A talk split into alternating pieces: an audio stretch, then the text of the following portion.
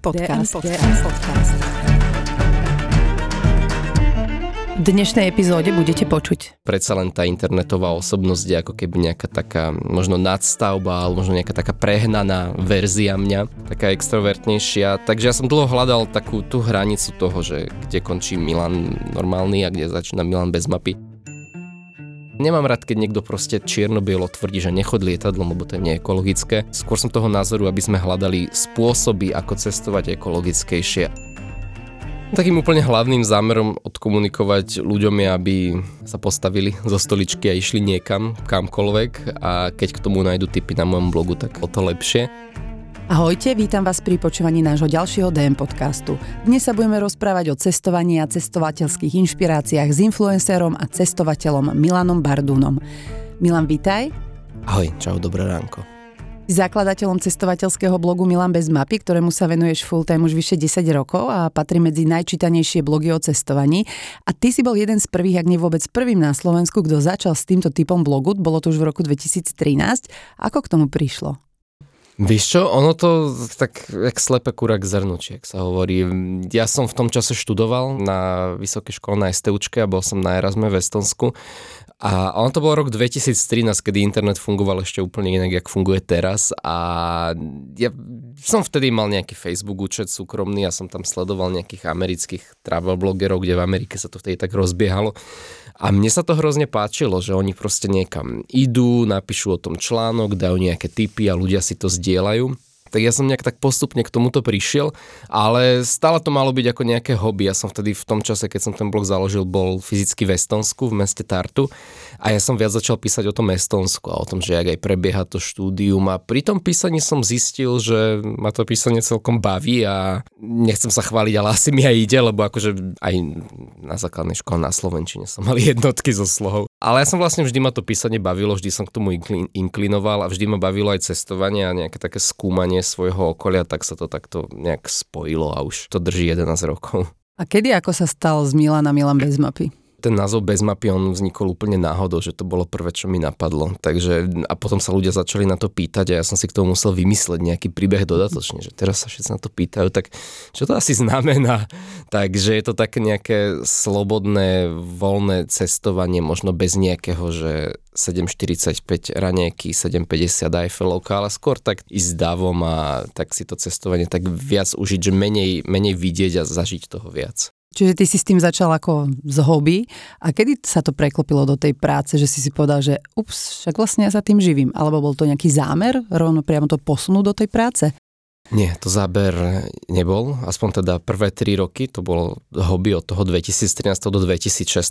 Ja som si študoval na vysokej škole, mm, ja som študoval architektúru a popri tom som si písal ten svoj cestovateľský blog, sem tam som išiel na nejaký výlet cez víkendy, alebo ako mi to štúdium dovolilo, napísal som o tom článok, ale fakt som sa tomu tie prvé tri roky intenzívne venoval že tam bol minimálne každý týždeň minimálne jeden alebo dva články, že fakt som veľa písal a potom som založil aj sociálne siete Facebook, Instagram. A tri roky potom už v roku 2016 tam bolo toho obsahu, že dosť veľa a ten blog začal mať že zaujímavú čítanosť a vtedy mi začali chodiť nejaké také prvé ponuky na, nerad hovorím slovo spolupráca, lebo to bol úplne iný typ spolupráce ako je teraz, čo poznáme Instagramy, Reelska, videa, vtedy to boli vyslovene hlavne nejaké PR články, odkazy v blogu, že, že vyslovene že na tej web stránke. A vtedy, vtedy v roku 2016, presne ja som v tom roku aj mal štátnice na vysokej škole a hľadal som si nejakú prácu a súčasne sa začal rozbiehať ten blog tak, že som si založil živnosť v roku 2016 a už aj nejaké faktúry tam riešil, ale potom ja som ešte pracoval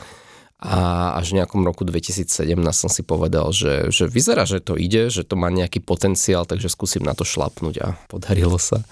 Ty na svojom blogu, hmm. na tej myslím, že úplne úvodnej stránke, kde máš informáciu o sebe, píše, že, že po nejakom čase si vymenil cestovateľa za dovolenkára. Teraz si čo? Ešte stále dovolenkár, alebo už aj trochu cestovateľ? Ja keď som s tým blogom začal, tak taká tá prvotná myšlienka bola taká, ja nechcem nikoho dehonostovať, ale pre mňa prvoplánová, že budem teraz nejaký travel bloger, ktorý si zoberie ruksak a ide do Ázie a bude proste ľuďom ukazovať, aký je lacný život na Bali a týmto smerom som išiel aj ja a strážil som sa úplne v tom šume tých ostatných travel blogerov, ktorých vtedy v tom čase v roku 2017-18 bolo naozaj že veľa na Slovensku, pomaly každý druhý mal travel ja som mal ten pocit. A ja som sa nevedel z tohto, z tejto nejaké hmoty nejako odlíšiť a mm, jak ja som tomu venoval ten čas a videl som, že to funguje, že to vie na seba zarobiť, tak som stále hľadal nejaký spôsob, ako sa nejako odlíšiť.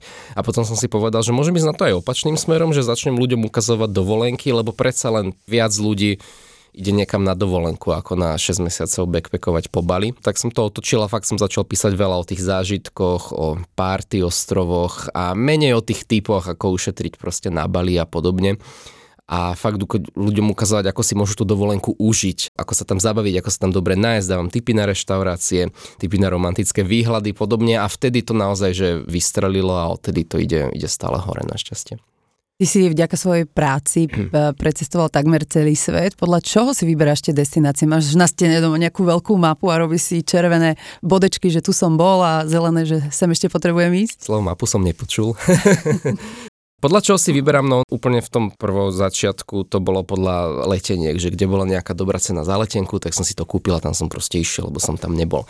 A ono, čo sa potom stalo, bolo, že som navštívil všetky miesta, ktoré som chcel, kde som vyslovene, kde ma to ťahalo. A už, už to proste to nebolo také, že som videl teraz letenku do Londýna za 14 eur, tak idem do Londýna, no nejdem, lebo som tam bol už asi 4 krát. A ono sa to tak potom zmenilo a teraz podľa čoho si vyberám tie destinácie, no ono, ja som momentálne v štádiu, že ja už som naozaj navštívil všetko, čo som chcel navštíviť. A posledná taká krajina, ktorú som vyslovene, že chcel navštíviť, bolo Grónsko, kde som bol minulý rok v apríli. A teraz, keď idem na tie cesty, tak tam hľadám skôr nejaké zážitky, možno niečo viac. Napríklad som bol Jedno leto som išiel loďou do Ameriky po trase Titaniku, bola to taká Titanic plavba 7-dňová, nepotopili sme sa.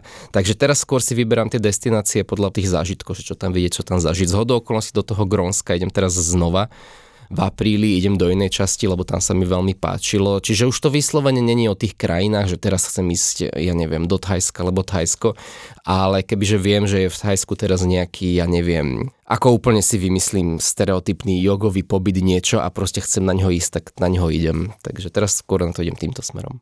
Čo je to, čo ťa pritiahlo späť do Grónska? Ja neviem, akože teraz budem znieť sprosto, ale tam nič není.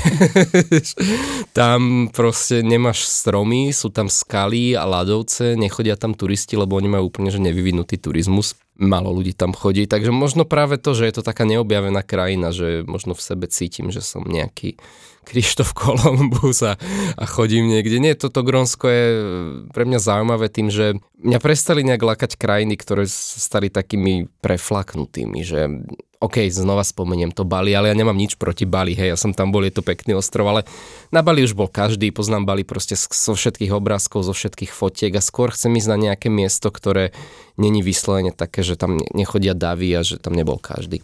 A vždy cestuješ sám? Čiže aj do toho Grónska, alebo niekedy si aj ty e, nájdeš nejakého lokálneho sprievodcu, ktorý ti, nazvime to, že pomáha počas tej tvojej cesty, napríklad sa nestratiť? Keď som bol v tom Grósku prvýkrát som bol sám, teraz ideme dvaja, takže ono, ono, ono to záleží. Ako ja na tie cesty väčšinou chodím na dlhšie, takže väčšina ľudí v mojom okolí má normálnu klasickú prácu, že musí riešiť dovolenky, takže samozrejme, že nemôžu ísť so mnou teraz na mesiac niekam do Argentíny, ale toto závisí. Veľakrát beriem mamu, boli sme teraz s mamou v New Yorku na moje narodeniny v lete, takže ako sa podarí, akože nemám na to nejaké pravidlo. A čo sa týka takých tých lokálnych sprievodcov, tých ich využívaš? Alebo to necháš na seba, že tak e, idem to prebadať? Akože už som využil, Fakt to závisí od tej konkrétnej destinácie. Napríklad, keď som v nejakom mieste, kde si treba prenajať auto a ja som tam sám, tak ja si väčšinou to auto neprenajmem, ale skôr presne využijem nejakého šoféra, nejakého sprievodcu, ktorý mi to tam poukazuje, ale to, to úplne závisí. Ty si na tých cestách väčšinou v tom rozmedzi 2-3 týždne, čo tak uh, sledujeme. Koľko času si vôbec doma? Uh, väčšinu roku si na cestách, alebo je to len ilúzia naša, že v Milan je viac preč ako doma? Tak mojou úlohou je zdieľať moje zážitky z ciest na čo tam budem dávať niečo, keď som doma, takže, takže ne, nepovedal by som, že to je ilúzia, ale naozaj veľa času trávim v zahraničí. Minulý rok to bolo podľa mňa tak, ja neviem, 6-7 mesiac, no asi pol roka, pol roka s tým, že medzi tými cestami mám vždy nejakú pauzu. Tento rok 24 chcem byť viac na Slovensku a trošku menej cestovať a viac sa venovať aj tvorbe toho obsahu, lebo mne sa deje taká vec. Ja, strašne ma baví to cestovanie, ale potom nestíham robiť tú robotu okolo toho, vieš, lebo ono je super ísť, ísť hentam, hentam, hentam, ale potom je človek z toho unavený a už dorábať potom tie články, strihať videá, editovať fotky, to už robím u seba doma zo svojej kancelárie a k tomu sa niekedy nedostávam. Napríklad som bol presne takto pred rokom na tri týždne v Juhoafrickej republike. Dodnes nemám hotový článok o Juhoafrickej republike. A to je presne výsledok toho, že ja som hneď potom išiel do Chile a už som sa k tomu nevracal. A tomuto sa chcem vyvarovať tento rok, lebo je to potom také neprofesionálne by som to nazval, lebo ľudia vidia v tých storkách, že ja som v tej Juhoafrickej republike a potom očakávajú, že bude z toho nejaký report, nejaký článok, ktorý oni môžu využiť pri svojom plánovaní cesty a ten článok tam doteraz není. No takže už ho mám na to-do liste a chcem to v priebehu najbližších týždňov dokončiť, lebo potom sa stávajú takéto veci zbytočné. No. A keby si sa mohol vrátiť na jedno jediné miesto z tých všetkých, kde si už bol, ktoré by to bolo a prečo? Ja veľmi rád chodím do Južnej Ameriky, konkrétne do Argentíny. Bol som tam trikrát, z toho dvakrát na dlhšie. A pre mňa tá Argentína je taká krajina, že super, lebo ja som sa kvôli tomu začal učiť po španielsky, aby som viac mohol cestovať po Južnej Amerike, lebo keď som tam bol prvýkrát, tak som nevedel po španielsky a bol som mesiac v Kolumbii a zistil som, že je trošku problém lebo tam sa do, po anglicky dohovoríš maximálne možno v hlavných mestách, v hoteli, na recepcii a tá Južná Amerika sa mi veľmi zapáčila, tak som sa naučila, stále sa učím po španielsky a do tej Argentíny rád chodím, lebo to je úplne fascinujúca krajina. Jednak minulý rok mali 100% infláciu, čo turista vie celkom dobre využiť vo svoj prospech, že bude tam byť pre neho naozaj veľmi lacno. Bohužiaľ to není také dobré pre miestnych obyvateľov, ale tak sme tam turisti. A tá krajina je dlhá. Čiže tam máš v podstate všetky prírodné podmienky. Máš tam dažďový prales, máš tam púšť, máš tam mesto, máš tam ľadovce, stepy. Naozaj, že úplne, že veľa ľudí hovorí, že keď chceš vidieť všetky typy prírody na jednom mieste, chod na Nový Zéland, ale je to aj Argentína. Takže ja mám, veľmi rád chodím do Argentíny, len chodím, no hovorím, bol som tam trikrát, kebyže to nie je tak ďaleko, no tvoje blogy sú o dovolenkárovi, o tých zážitkoch, tak sa na chvíľku zastavme pri tých zážitkoch, máš ich nesmierne veľa. O všetkých sa nevieme porozprávať, ale vypichni nám napríklad nejaký taký, na ktorý najradšej spomínaš. Mm, najradšej spomínam tak, taký čerstvý zážitok, keď som bol v rámci tohto roka v tom, v tom Čile, tak som išiel aj na Veľkonočný ostrov, čo je ten ostrov, kde sú tie sochy, čo tam tak trčia tie hlavy. Ja som vedel, že existuje Veľkonočný ostrov, ale priznám sa, že som sa nejak do detailov neštudoval, že kde sa nachádza a podobne. A keď som teda išiel do toho Čile, tak som si plánoval alebo robil taký research, že čo všetko sa dá v Čile vidieť, kam sa dá ísť, že je tam na juhu tá Patagónia, na severe Atakama púšť. A potom som videl, že, že Veľkonočný ostrov, že aha, že to patrí Čile, že to som nevedel. A vlastne jediný spôsob, ako sa dostať na Veľkonočný ostrov, v tom čase, to bolo krátko po pandémii, bolo iba priamým letom zo Santiago de Chile. Oni tam mali kedysi lety aj z Tahiti, ale to bolo cez pandémiu a po pandémii zrušené a neviem, či ich to teraz obnovili. A ja, že no, že keď už budem v tom Čile, tak asi by som mal ísť na ten veľkonočný ostrov, lebo kedy sa dostanem. No tak som tam došiel a to už je Polynézia, to už není Južná Amerika. A mne sa tam veľmi páčilo, lebo ja som v rámci Polynézie bol aj na Havaji, aj na Novom Zélande a tento veľkonočný ostrov je asi jeden z takých mála posledných v vozovkách nedotknutých ostrovov tej Polynézie, nedotknutých v zmysle, že tam nie sú hotelové rezorty, tam nie sú žiadne rádové dlhé pláže so slnečníkmi, že, že je stále taký panenský a že je tam úplne málo ľudí a oni sú taká jedna veľká komunita. Všetci sa tam poznajú, takže to je taká dedina na ostrove, maličkom ostrove uprostred Pacifiku a prenali sme si tam bicykle a celý sme ho prešli okolo. Čo bolo trošku z mojej strany hlúpe, nie že hlúpe, ale nepozrel som si, aký je terén na tom veľkonočnom ostrove a neprenajal som si elektrobicykel, ale taký klasický šlapací a je to dosť hornatý ostrov a sem tam som si trošku zanadával. No ale obísť veľkonočný ostrov na bicykli je úplne super, lebo tam sú tie sochy tých mojajov čo sú tie sochy, tie hlavy, ktoré trčia zo zeme. A oni majú za sebou takú históriu, že oni ich stávali tí miestni obyvateľia, aby sa proste chránili pred okolitým vonkajším svetom. Tie sochy vždy boli postavené chrbtom k oceánu a pozerali smerom do ostrova, aby akože chrbtom chránili ten ostrov a tá civilizácia potom vyhynula, ale tie sochy tam ostali a ich je tam strašne veľa. A ja si pamätám, že keď som bol na tom ostrove, tak som, mal som tam zlý internet, ale sem tam som sa pripojil a pozrel, že čo sa deje a vyšiel niekde v nejakom slovenskom denníku bombastický článok o tom, ako objavili ďalšiu novú sochu na veľkonočnom ostrove. Strašne pompezne to bolo napísané, ja som sa tak obhľadol a videl som tých soch asi 10, lebo ich je tam strašne veľa. A oni sa tam povalujú. Ty ideš do potravín a prekračuješ, no neprekračuješ, sú ohradené, ale leží tam socha Moaja, ideš, ideš na kruhový objazd, v strede trčí Moaj, oni sa tak volajú. Takže mm, som sa tak pousmiel tým článkom, že objaviť tam nejakú sochu asi není až také, také náročné a časom ich tam už človek prehliada, lebo ich, ich je tam strašne veľa tých svoch. Ale zároveň si zober, že oni plnia svoj účel, postavili ich preto, ako si spomínal, aby ten ostrov chránili a tiež si spomínal to, že vlastne to je jeden z mála tých panenských ostrovov, ano. kde ešte to nevyzerá ano. tak, jak... Hej, to máš, to máš vlastne pravdu, že oni fungujú doteraz tie sochy, hej. hej, no. hej. Lebo napríklad, keď som bol na Havaji, tak Havaj, akože čo sa týka prírody, je veľmi podobný veľkonočnému ostrovu, že je to v podstate ostrov, ostrov v Pacifiku v rámci Polynézie. No, na tom Havaji proste máš diálnice, máš tam McDonald, KFC, je, sú tam obrovitanské hotely, proste siete. A je to pekné, ale keď som videl veľkonočný ostrov, tak veľkonočný ostrov je krajší. To bol taký príjemný typ zážitku. Máš aj nejaký taký, povedzme, nejaký adrenalinový zážitok. Bola tu Janka Slačková tiež uh, spomínala, myslím, neviem, či to bolo Peru alebo Južná Amerika, hm. ako tam ostala vysieť v pralese mala takú veľmi adrenalinovú cestu sama cez prales. Uh, zažil si aj ty na svojich cestách niečo také možno trošku nebezpečné?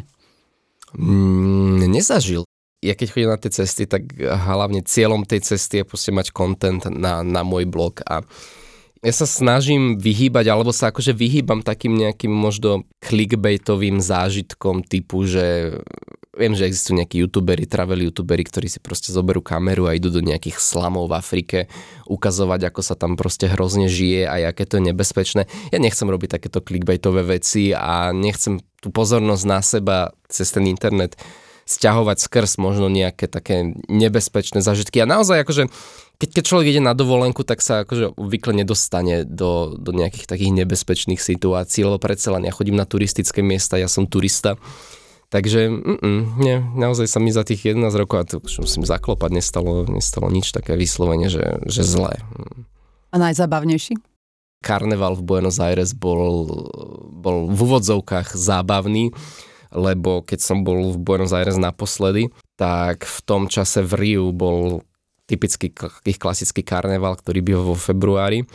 A, a ja som si myslel, že tie juhoamerické mesta majú takú tradíciu tých karnevalov, že že keď je v Riu obrovitanský karneval, na ktorý cestujú ľudia z celého sveta, tak však Buenos Aires není odtiaľ ďaleko, tak aj tam musí byť. Ja som si googlil, že program Buenos Aires konkrétne na ten týždeň, kedy bol v Riu karneval a boli tam nejaké, že tu bude karneval na tomto námestí, tu bude karneval na tomto, tu bude na tomto, tak ja som sa tak potešil, že yes, že super, uvidím karneval v Južnej Amerike, no a bol som v tom Buenos Aires a tam proste také štyri poloopité panie s flašou si tancovali na námestí. Akože bolo to, bolo to, bolo to hrozné, že, že a v, presne v tom čase bola kamarátka na tom Riu karnevale, tak som si pozeral storky, že ty koko, že to je úplne iné, no ale ten karneval Buenos Aires bol taký, ak by som povedal slabý odvar, tak je to kompliment. No.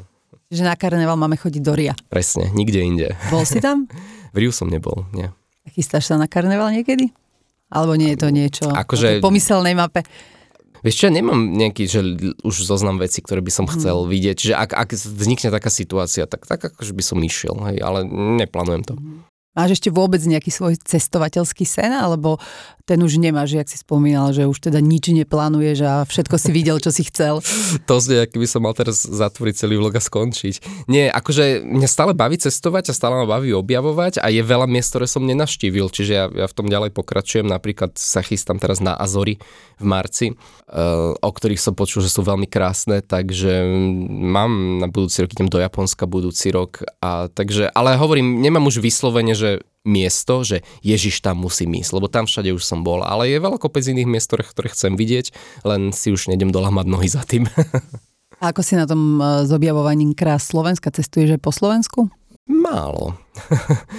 Cestujeme po Slovensku, akože tak veľmi rád chodím do Košic, to je podľa mňa jedno veľmi pekné mesto. A vždy, keď som v Košiciach, sa, tak sa, sa tam cítim ako na dovolenke, lebo na tej hlavnej ulici tam stále ľudia vysedávajú v kaviarniach a má to takú strašne príjemnú atmosféru. Ale tým, že ono to možno znie trošku zvláštne, ale tým, že to cestovanie je moja práca, respektíve vytváranie toho obsahu na môj blog skrz cestovanie je moja práca a mne ľudia nečítajú moc tie články o Slovensku. Akože oni, že mám tam, napríklad som, minule som tak akože tak si povedal tak zo srandy, že bol som v Bitči, tak som si celú Bitču prešiel a napísal článok o Bitči a bol úplne že čítaný, ale to bola taká výnimka skôr.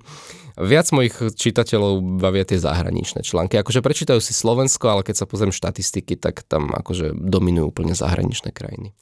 Čo je to, čo cestovanie ľuďom prináša? Ja akože ľuďom veľakrát aj rád prizvukujem, že keď chceš cestovať, tak nemusíš sedieť 12 hodín v lietadle, stačí ísť na, neviem, jarmok do Skalice alebo sa pozrieť do, do Trnavy, čo je veľmi krásne mesto. Veľakrát krásne veci máme aj rovno pod svojim nosom, takže treba mať oči otvorené.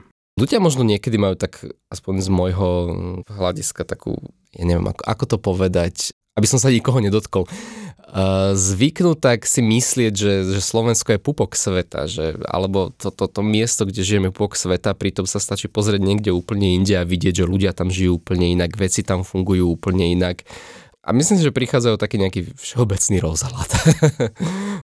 Čiže ty máš taký svoj ekosystém, články, blogy, reelska, keď si na nejakej ceste s ľuďmi sa e, delíš o svoje zážitky, zážitky dovolenkára. Čo je to, čo je tvojim tým hlavným zámerom e, ľuďom odkomunikovať? Je to naozaj len tá, tá zážitková časť, alebo je tam ešte aj niečo viac? Takým úplne hlavným zámerom odkomunikovať ľuďom je, aby sa postavili zo stoličky a išli niekam, kamkoľvek a keď k tomu nájdu tipy na mojom blogu, tak o to, o to lepšie. Dobre si povedala ekosystém, ja napríklad keď idem niekde, tak môjim tým takým hlavným, úplne najhlavnejším nosičom je ten, ten blog, tá, tá máže klasická webová stránka. Ja viem, že teraz z hľadiska marketingu blogy už nie sú úplne hot, a ľudia teraz si strašne fičia na sociálnych sieťach, hlavne krátkom videu, ale ja som začal tým, že som písal a začal som tým, že som písal preto, lebo ma písanie bavilo, čiže ja ten blog nikdy písať neprestanem, kým budem robiť to, čo robím. A, a ľudia mi tie články čítajú a to slovo ekosystém vysvetlím, ja keď niekde idem, napríklad keď idem na tie Azory, tak z toho budú vždy výstupy. Bude z toho nejaký hlavný blogový článok, ktorý si ľudia vedia vygoogliť a nájdu ho na tom, na tom internete aj o 10-15 rokov. Tomu sú potom výstupy na sociálnych sieťach, čo není CTRL, CTRL, to sú všetko odlišné výstupy, nejaké Reelska, TikTok, YouTube. A ono potom, keď človek si tak pozrie to moje video, tak sa dozvie, že viac informácií nájde na blogu. Človek, ktorý príde na blog, tak vlastne uvidí prelinkované tie v blogu tie výstupy na sociálnych sieťach, čiže si tam otvorí článok názoroch a zrazu to, o čom si číta, tak tam uvidí odo mňa video. Čiže ono to úplne všetko so všetkým súvisí a takto mi to funguje, lebo takýmto štýlom viem zasiahnuť veľmi veľký počet mm, sledovateľov a hlavne ľudí v rôznych vekových kategóriách. No to je taký vtipný príbeh. Ja som sa bol v lete korčulovať na hradzi cez letné prázdniny a bolo strašne teplo, tak som to v polovici zabalil a sadol na 91, čo chodí smerom z Čunova do, no, do, mesta. A som tam taký spotený v tom autobuse sedel. A to má dôvod, prečo toto hovorím. Sa vrátim k tomu začiatku. A bola tam škôlka išli z Danubiany, alebo, alebo základná škola, neviem, proste malé deti s pani učiteľkami, išli z Danubiany a tie, tie malé deti, tie asi 10 ročné, tak na mňa pozerajú a hovoria, že, že vy ste Milan bez mapy a ja, že, že áno, že môžeme sa vyfotiť. Tak ja taký spotený s tými korčulami na ramene, lebo fakt bolo asi 33 stupňov a neviem, či, či išla klíma v autobuse. Takže jasné, že vyfoďme sa. Potom tak zbystreli pani učiteľky, ktoré boli že v mojom veku, 30 okolo a on, že je, že my vás poznáme, že, že my vás sledujeme na Instagrame. A, a toto fakt není vymyslený príbeh, to sa stalo. Podľa mňa to bola skrytá kamera.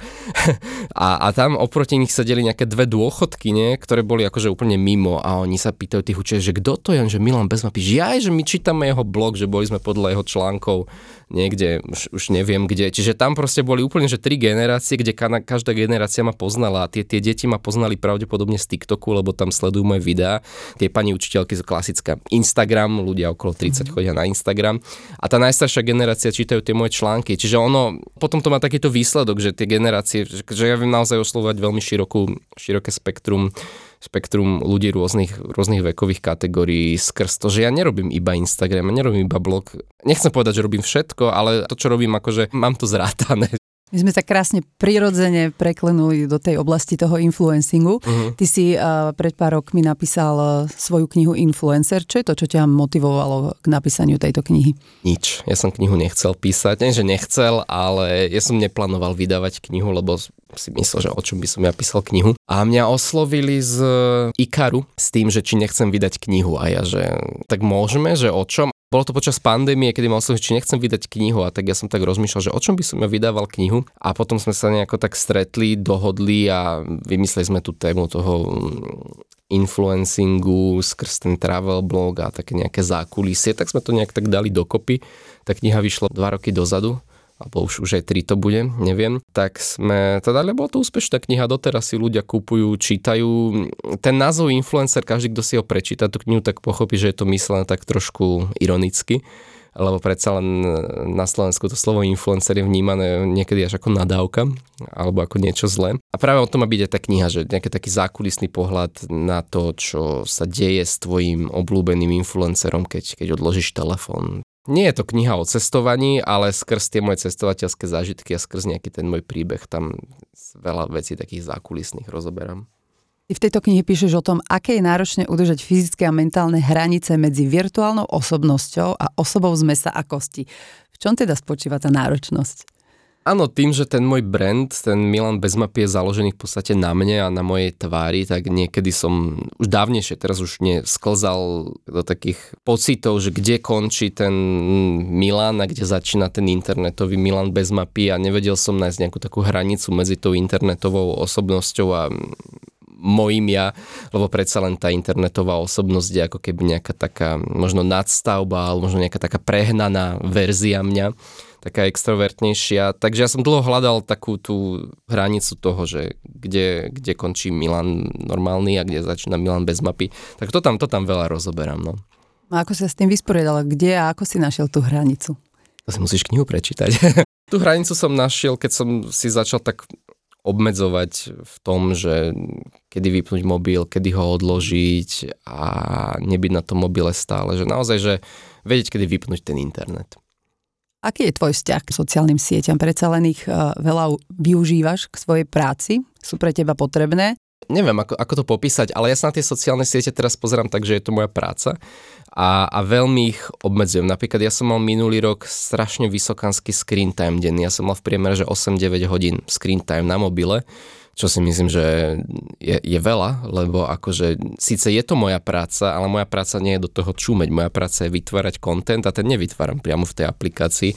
Takže som si dal také novoročné presavzatie, že tento rok chcem mať priemerný screen time okolo 3, 3,5 hodín, zatiaľ sa mi to drží a darí lebo väčšina toho obsahu okrem teda story, ktoré tam nahrávam, ja si viem proste pripraviť mimo tej aplikácie, naplánovať to, pozverejňovať to tam. Ale samozrejme je tam veľmi dôležitá aj tá komunikácia, interakcia s tými sledovateľmi, čiže odpovedanie na komentáre, na správy. Ale veľmi, veľmi chcem teraz, nie že obmedziť, ale začať tak viac regulovať môj vzťah k sociálnym sieťam, lebo ja som často sklzal k takým veciam, ktoré všetci vieme, že sú nezdravé, že si večer lahneš do postele, zapneš TikTok a dve hodiny pozeráš videa, po tých dvoch hodinách sa spamätáš a a nevieš povedať ani jedno video, ktoré si videl, alebo tá pamäť už proste úplne krátkodoba je vypnutá.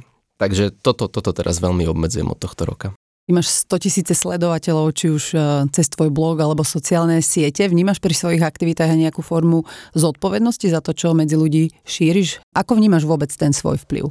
Dlho som ho nevnímal, lebo ma dlho nesledovali deti, kým som ešte nemal TikTok a ja som vedel, že akože ma sleduje veľa ľudí, ale ja som bol takého názoru, čo som zistil, že je veľmi zlý názor, že keď je človek dospelý a niekoho sleduje, tak používa vlastný rozum a vie si tak akože vyhodnotiť, čo je OK, čo nie a, a ja som nikdy mo, nebolo môjim cieľom vychovávať ľudí.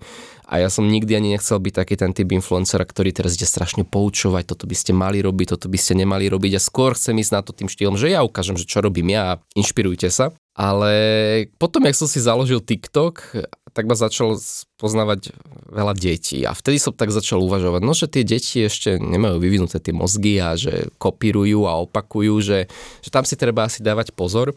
Čiže vtedy som tak začal na tým viac rozmýšľať, napríklad ja mám takú sériu videí, že Milan Bura Mity na, na Instagrame, ktorá začala už minulý rok, presne takto pred rokom a mm, bola celkom úspešná, alebo je, tak, tak nepokročujem tento rok. A tam ten pôvodný koncept bol, že sa stretneš s kamarátom po robote, dáte si nejaký drink a keď sa o cestovaní. Čiže tie videá boli také, že ja som bol akože u seba v štúdiu, v, v ruke som mal nejaké proseko alebo niečo a proste rozprával. A časom som ten alkohol odtiaľ úplne odstranil, asi po, po šiestich mesiacoch, lebo som videl, že to sledujú deti a to už, to už je podľa mňa trošku zlý vplyv normalizovať ten alkohol úplne, že v bežných situáciách. Takže skrz to teraz tak sa nad tým zamýšľam ale, ale stále s tým trochu bojujem, lebo hovorím, môjim cieľom nikdy nebolo vychovávať ľudí a poučovať ich a keď ma sledovali len dospelí, tak mi to bolo jedno, akože proste mám tam drink, tak ho tam mám, však ty si dospelý, tak sprav si vlastný názor a už ty vieš, či máš piť alebo nie. Lenže hovorím, pri tých deťoch už je to iné, takže teraz nad tým tak trošku viac uvažujem. Čelil si niekedy v rámci svojej práce, či už v rámci influencingu alebo v rámci cestovania vyhoreniu? Jasné, tak dvakrát do roka. Ono, to vyhorenie sa dá aj z toho cestovania zažiť. Hovorím, mal som byť teraz v Mexiku a zrušil som to, som u vás v štúdiu. No, aj tá moja práca môže byť stereotypná, lebo ja v podstate všade robím to isté. Či idem neviem, do Mexika alebo do Austrálie, stále tam proste idem niečo odfotiť, napísať o tom a len robím to isté len na inom mieste. Čiže môže tam byť takéto vyhorenie a hlavne moja práca je kreatívna a je to celé založené na tej kreativite a na tom mojom nejakom osobnom e, dotyku toho, čiže ono není zasa také, akože ok, není to ťaženie zlata v bani, ale zasa není to jednoduché byť 11 rokov kreatívny v jednom obore, takže stále potrebujem nejaké nové nápady, veci vylepšovať, stále byť zaujímavý pre tých sledovateľov aj po 11 rokoch, lebo ja som poznal blogerov a influencerov, ktorých som sledoval kedysi a nič na sebe nezmenili, nič nepridali, tak ma začali nudiť, tak už ich proste nesledujem. Čiže vieš, ono aj ja to robím 11 rokov a stále musím proste prichádzať s niečím novým záujmom, aby som tých ľudí nenudil, tých, čo už tam mám, ale aby som aj prilakával ďalších. Takže ono je to také, také púcle sú to niekedy. No a niekedy môže prísť takéto vyhorenie, keď nápady neprichádzajú, ale vtedy mi najviac proste pomáha naozaj všetko vypnúť na týždeň a nemyslieť na to a ten, ten mozog sa nejako obnoví a vráti sa do tej kreatívnej fázy. Ako vyzerá vyhorenie z cestovania? To znamená, že napríklad si povie, že a teraz sa mi vôbec nechce cestovať. No presne, že sa ti nechce ísť na to letisko, nechce sa ti, ne, ne, nezaujíma ťa, čo tam je. Ono, ja som mi za minulý rok cestoval úplne že najviac vo svojom celom živote. Ja si robím štatistiky, ja presne vidím, koľko letov som absolvoval, koľko hodín som strávil v lietadle, bla bla bla. A minulý rok to bolo takmer 80 letov, čo bolo najviac, odkedy vlastne cestujem takže som potreboval pauzu. No. Aký je tvoj vzťah k ekológii a k udržateľnosti? Je to niečo, čo bereš na zreteľ v rámci tvojich pracovných aktivít? No, takže ja mám vlog o cestovaní a cestovanie nie je zrovna najekologickejšie, hlavne presúvanie lietadlami, ale ja sa snažím stále apelovať na ľudí, že OK, krátke lety sú blbosť, akože to, to, to môžeme ísť vlakom. A síce je pravda, že už som bol párkrát v Košiciach lietadlom, ale podľa mňa to není krátky let. Ale ja stále ľuďom pripomínam to, že OK, to je možno taký trošku alibizmus, ale letecká doprava v podstate má na svedomí iba 4% z celkových emisí celého sveta, keď si to ideme porovnávať s nejakými továrňami a podobne. Ale OK, ne, nejdem to obhajovať. Čo chcem povedať je, že tá letecká doprava sa stále stáva ekologickejšia každým rokom, lebo je v záujme tých leteckých spoločností. Ani nie je možno byť ekologický, ale šetriť peniaze. Čiže oni modernizujú lietadla, aby boli viac uh, efektívne, aby spotrebovali menej paliva, kupujú si motory do tých lietadiel, ktoré sú menej hlučné, lebo to sa nejak volá, to je nejaký zvukový smog alebo niečo je tiež veľký ekologický problém, nielen tie nielen tie výpary a podobne. Čiže je v záujme tých leteckých spoločností byť ekologický, byť, ek, byť ekologickejší. A dneska už sa tie letecké spoločnosti predbiehajú v tom, že kto je zelenší. Napríklad minule som niekam letel s Vizerom, ktorý o sebe hovorí, že je najzelenšia letecká spoločnosť v Európe a keď, si, keď som si listoval ten ich, ten ich katalóg lietadle, tak tam úplne vysvetľovali, že toto lietadlo má takú spotrebu preto, lebo ja neviem, keď parkujeme, tak používame, alebo keď sa posúvame po runway, používame iba jeden motor na miesto dvoch, aby sme proste znižovali aj konzumáciu paliva, máme proste lepšiu aerodynamiku, lebo proste toto je najnovší typ nejakého Airbusu, máme takýto motor, čiže ono sa tam postupne dostávame a ja nemám rád, keď niekto proste čierno-bielo tvrdí, že nechod lietadlom, lebo to je ekologické. Skôr som toho názoru, aby sme hľadali spôsoby, ako cestovať ekologickejšie a nevracali sa teraz v 21. storočí naspäť do jaskyne, lebo proste máme výdobytky moderné doby, ktoré máme a ja myslím, že na našej zodpovednosti ich používať ekologicky, ale nevzdávať sa ich. A aké sú podľa teba tie ekologickejšie spôsoby, ktoré by si odporučil? Tak samozrejme, môžeme ísť vlákom, ale tak logicky nepoviem vlákom niekde ďaleko. Ja napríklad dobrovoľne nevlastním auto, aj sem som došiel MHDčkou, lebo si myslím, že keď žijem v meste, tak auto nepotrebujem a keď cestujem po Slovensku, tak chodím väčšinou vlákmi alebo, alebo tak. Chodím na bicykli, takže ja, ja si myslím, že ja ako samostatná os- osoba veľmi akože dávam na toto pozor a myslím si, že ako ja to najčastejšie argumentujem tým, že nevlastním dobrovoľne auto. Ty si s DEM spolupracoval e, pri nejakých súťažiach o letecké pobyty. Ako si spomínaš na tieto spolupráca? V čom ťa oslovili, prečo si im povedal to áno? Vieš čo, z okolosti vždy to boli vianočné súťaže, ak si dobre pamätám. To boli dobré spolupráce, lebo tak sadlo to na ten profil, lebo to bola súťaž o niečo cestovateľské, čiže ľudí to zaujímalo. Takže a ja DM vnímam veľmi pozitívne ako značku, takže nemal, nemal som dôvod do toho neísť. Akože keď, je, keď je to značka, ktorou, s ktorou ja vyslovene nemám nejaký problém a nakupujem v DM a plus sa to týka cestovania, tak akože tam je nula negatívnych faktorov, prečo by tá spolupráca nemala vzniknúť. Ty sa často balíš na cesty, spomínal si, že minulý rok to bolo až 80 letov. Aká je tvoja základná kozmetická výbava a čo obsahuje? Moja základná kozmetická výbava, vieš čo, ja si hrozne idem, že hydratačné krémy rôzne, a, ale zase čo sa týka tej kozmetiky, ja nepoužívam veľa kozmetiky, že skôr akože vyslovene tie čistiace a hydratačné krémy používam, a potom klasická zubná pasta, nejaké deodoranty. Čiže nejaký ten vzťah ku kozmetike máš? Áno, minule dokonca som videl, že DM zaradila do svojej ponuky pánsku dekoratívnu kozmetiku, čo sú nejaké krycie krémy a make-up. A ja som to aj zdieľal na schvál do, do Instastorky, aby proste ľudia videli, že kozmetika nie je len, nie je len pre ženy, lebo napríklad ja hrozne nemám rád, keď niekto si proste povie, no, že, že make-up na mužovi, že, že, že make-up je len pre ženy. To nie je blbosť. Ten človek v živote nepracoval v médiách, v živote nepracoval v showbiznise.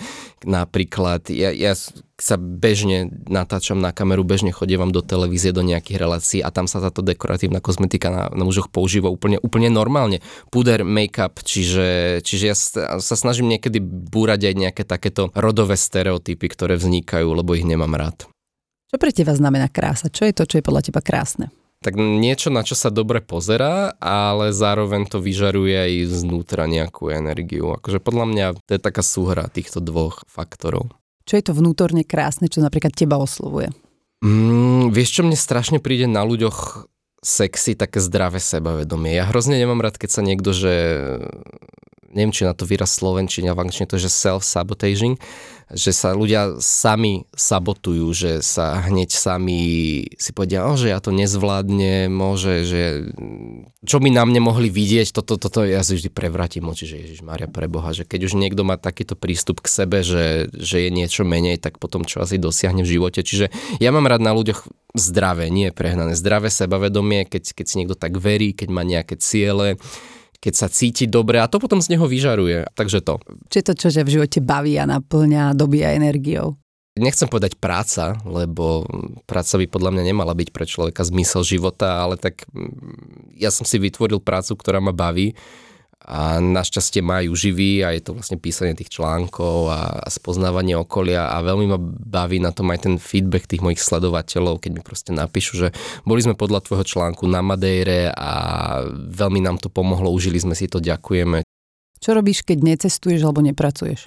Veľa športujem a aj tento rok som si povedal, že budem športovať viac, lebo skrz toho, že som minulý rok tak veľa cestoval, som málo športoval a mne sa zase nechce niekde dvíhať činky, keď som niekde odcestovaný a skôr radšej sa idem poprechádzať a popozerať si, ale keď som doma na Slovensku, tak sa snažím veľa, veľa, veľa športovať. A to sú rôzne kombinácie, že to je fitko, beh, plávanie, badminton a podobne.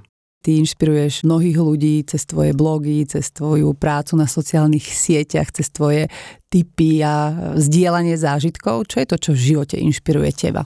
Asi ma inšpiruje moje, moje blízke okolie. Ja si napríklad neviem predstaviť, že by som sa odsťahoval niekde na dobro, navždy preč, lebo proste ja, ja, som odtiaľto a tu mám nejaké také svoje korenie a, a okolie moje takže som veľmi spoločenský človek a proste milujem sa stretávať so svojimi kamarátmi, známymi, s rodinou a neviem si predstaviť tieto kruhy a toto zázemie si budovať niekde inde, keďže tu ho už mám vybudované, takže to.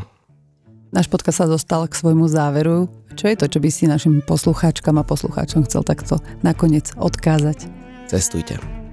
Milan, ďakujem ti za to, že si k nám prišiel, že si s nami pozdielal tvoje zážitky, tvoje skúsenosti, tvoje nejaké pohľady na vec želám ti všetko dobré, aby si bol radostný, spokojný a aj naďalej sa s nami delil o zážitky toho dovolenkára Milana bez mapy. Ďakujem za pozvanie, bolo to super, pekný deň. A vám ďakujem za to, že ste počúvali náš podcast, že nás sledujete na sociálnych sieťach a potešíme sa, keď nás prezdielate alebo označíte v storkách. Majte krásne dni a teším sa na vás pri našom ďalšom DM podcaste.